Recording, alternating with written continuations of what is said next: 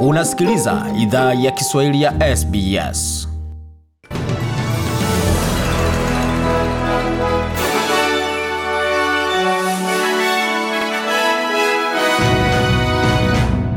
Wasikiza idhaa ya Kiswahili ya SBS ukiwa na migodi migerano. Hii hapa ni taarifa kamili ya habari.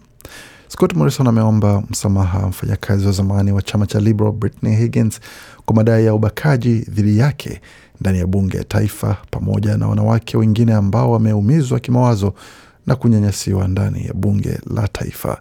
Takriban mwaka mmoja tangu mfanyakazi wa zamani wa chama cha Liberal Brittany Higgins alipoweka hadharani shutuma zake za ubakaji ndani ya ofisi ya waziri mmoja mnamo mwaka elfu mbili na kumi na tisa. Shutuma hiyo ilizua tathmini kwa tamaduni ndani ya bunge la taifa. Moja ya mapendekezo 28 ya tathmini hiyo ilikuwa ni kukiri kirasmi. Huyu hapo Bwana Morrison akizungumzia bungeni mapema hii leo. This has to change. It is changing, and I believe it will change. I am sorry. Amesema hii inastahili badilika na itabadilika. Naomba msamaha, tunaomba msamaha. Naomba Bi Higgins msamaha kwa maovu yaliyofanyika hapa, sehemu ambako palistahili kuwa mahali salama na pa uchangiaji paligeuka kuwa ndoto mbaya. Kiongozi wa upinzani Anthony Albanese alimshukuru Bi Higgins kwa kuzungumzia yaliyomfikia. Mwaustralia wa mwaka wa zamani ambaye pia ni mtetezi wa waathiriwa wa unyanyasaji wa kijinsia Grace Tem amekosoa taarifa hiyo ya kukiri vilevile, na orodha ya hotuba nayo pia imekosolewa vikali baada ya hotuba muhimu tano za kwanza kutolewa na wanaume ambao walikuwa ni Andrew Wallace, Scott Morrison, Anthony Albanese, Barnaby Joyce na Adam Bent. Ikumbukwe lakini baadhi yao pia ni viongozi wa vyama vya kisiasa hapa nchini Australia. Na baada ya marudio yake ya tatu, chama tawala cha mseto kimeidhinisha mageuzi machache kwa mswada wa ubaguzi wa dini pamoja na mswada wa ubaguzi wa jinsia. Hiyo ilikuwa katika mkutano ulioongezewa muda wa chama tawala baada ya muda wa maswali na majibu bungeni mapema mchana wa leo Jumanne. Serikali ya shirikisho inajaribu kupitisha mswada huo, ila mivutano ya ndani inatishia kuvuruga mswada huo kupitishwa bungeni. Olivia Stewart ni mwanafunzi mwenye umri wa miaka 17 mwenye jinsia ambayo hakuzaliwa nayo. Alieleza shirika la habari la SBS kwamba alikuwa ilikuwa vigumu sana kwake kuweka wazi hali yake alipokuwa na miaka kumi na tatu. Amesema alitengwa na wafanyakazi pamoja na wanafunzi katika shule mbili tofauti. I felt ashamed at the time. I felt like I was made to feel ashamed of my identity, uh, my, an intrinsic part of myself, an unchanging part of myself that I see.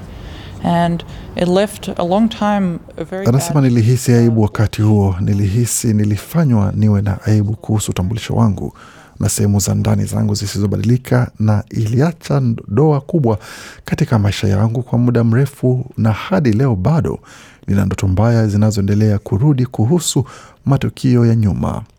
Wakati kuna vikao kumi tu vya bunge vinavyosalia kabla ya uwezekano wa tangazo la uchaguzi mkuu wa Mei, mswada huo ambao kabla ulipitishwa katika tathmini mbili tofauti ambazo tamati yake ilikuwa mswada huo upitishwe kuwa sheria.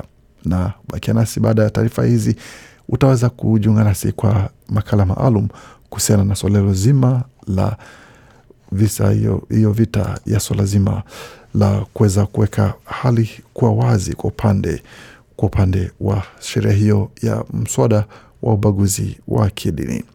Na tukiangazia taarifa zingine ambazo tumewaandalia kwa sasa ni pamoja na uh, taarifa kuhusiana na kile ambacho serikali ya shirikisho imebadili hali ambayo ama watu wanaostahili wanafuzu kupa, kupokea msaada kwa upande wa wale ambao wanajulikana kama kizazi kilichoibiwa kwa upande wa wazao ama Waustralia wa kwanza hapa nchini Australia maarufu Aboriginal vilevile kuanzia mwaka jana ilikuwa ni kigezo kilikuwa kimewekwa, lakini sasa serikali imefanya mageuzi. Kulikuwa na dola milioni mia tatu themanini zilizokuwa zimetengwa kama ruzuku ya wale ambao ni wahanga wa kizazi kilichoibiwa, na kwa sasa hali ilikuwa tofauti. NTV ilizungumza na waziri wa masuala ya Australia wa kwanza Ken White kuhusiana na suala hilo pamoja na Healing Foundation na CEO Fiona Conworth walikuwa naye kusema kuhusiana na hilo. we're going to lose a couple. and but the fact that uh, their family will receive. Bwana wote alisema kwamba tutapoteza baadhi yao. Kabla ilikuwa ni familia tu ndio zipokee hela hizi, na tunataka kwa wadhi, hususan kwa wale ambao bado wako hai kuweza kupokea kwa swala hili. Wazo kwamba familia ama mwanafamilia ama mtu aliyetajwa na familia na anaaminiwa familia kwamba hawezi endelea kupokea, itakuwa ni balaa na tatizo kubwa sana. Ni kitu ambacho akistahili kuwa, alisema Conworth. Na katika taarifa zingine, makamanda wanaoongoza operesheni soja kule huko Beni, Kivu Kaskazini, mashariki mwa Jamhuri ya Kidemokrasia ya Kongo, ambao ni miongoni mwa jeshi la Uganda UPDF na jeshi la Kongo FARDC wamekutana mjini Beni, Kivu Kaskazini Jumatatu. Makamanda hao wamekutana kufanya uchunguzi na ukaguzi wa kazi walizozifanya pamoja tangu Novemba mwaka 2021 hadi sasa, huku lengo likiwa ni kuwasaka waasi wa ADF katika misitu ya Beni.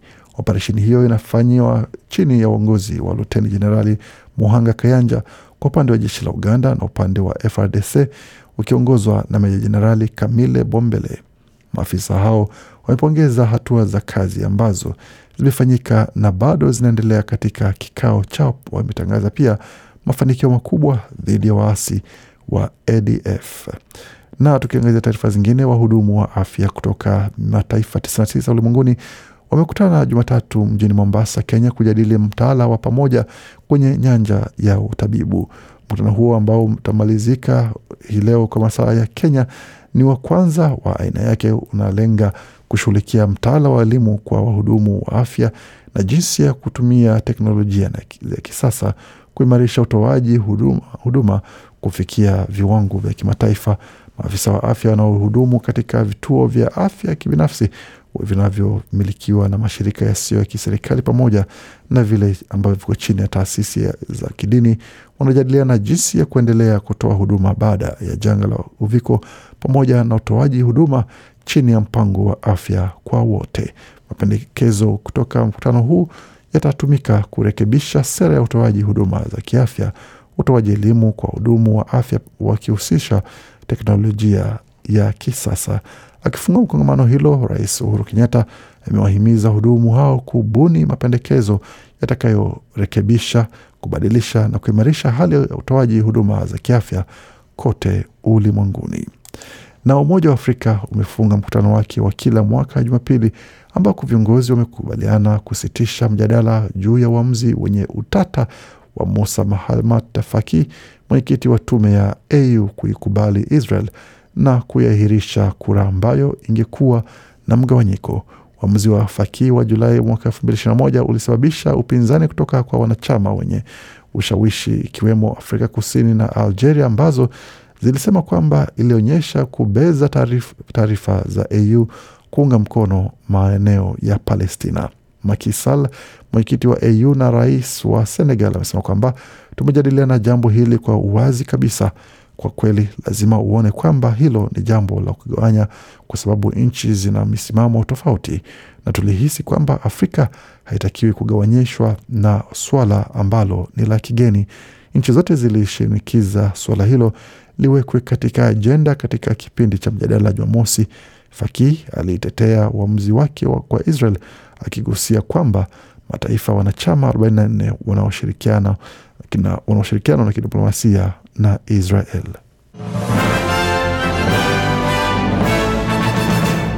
Nam, tukiangazia taarifa za michezo kwa sasa. Kwa upande wa michezo, mwalimu wa Melbourne Demons amekariri tena kwa nini Simon Goodwin atakuwa ni um, anaunga mkono baada ya ripoti za kihistoria kuhusiana na unyanyasaji pamoja na ulaghai pamoja na tabia ambazo zilikuwa ni kinyume na matarajio ya mwalimu huyo katika miaka ya nyuma.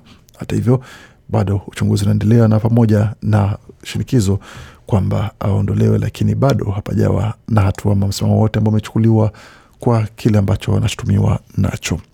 Vilevile, mchezaji wa zamani wa cricket Jason Gillespie amesema kwamba hataki kuwa mwalimu wa cricket ya Australia.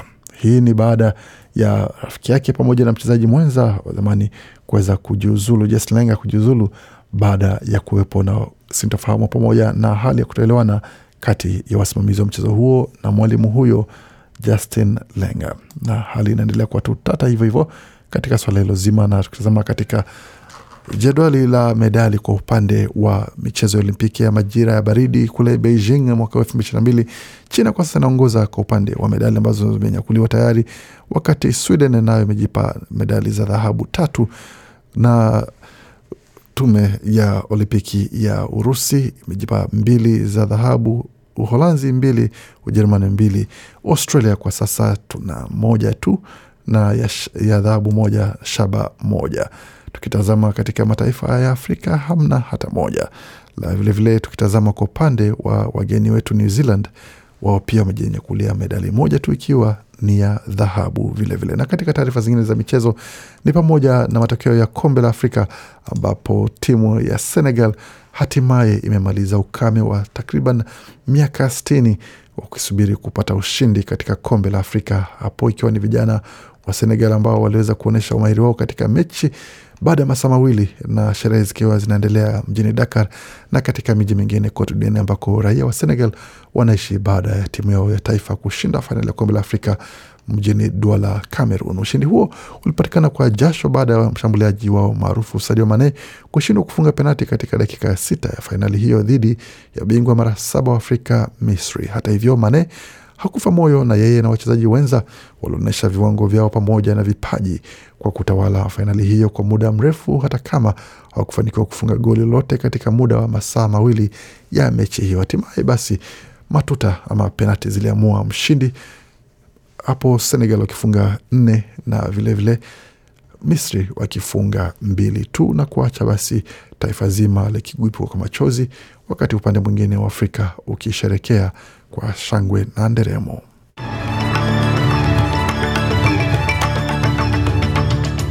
Tukiangazia lilivyo katika utabiri wa hali ya hewa, tuanzie mjini Sydney ambapo kwa sasa nyuzi joto ni 22.3, wakati Melbourne ni 29.6, Brisbane zikiwa ni 25.8, Perth 26.5, Adelaide 22, Hobart ni 20.2, Canberra 22.1 na Darwin kwa sasa nyuzi joto pale ni 29.5. Kufikia hapo ni mwisho wa taarifa ya habari ambayo tumeandalia. Bakia nasi kwa makala mengine manakujia muda usio mrefu. Waendelea kusikia idhaa Kiswahili ya SBS.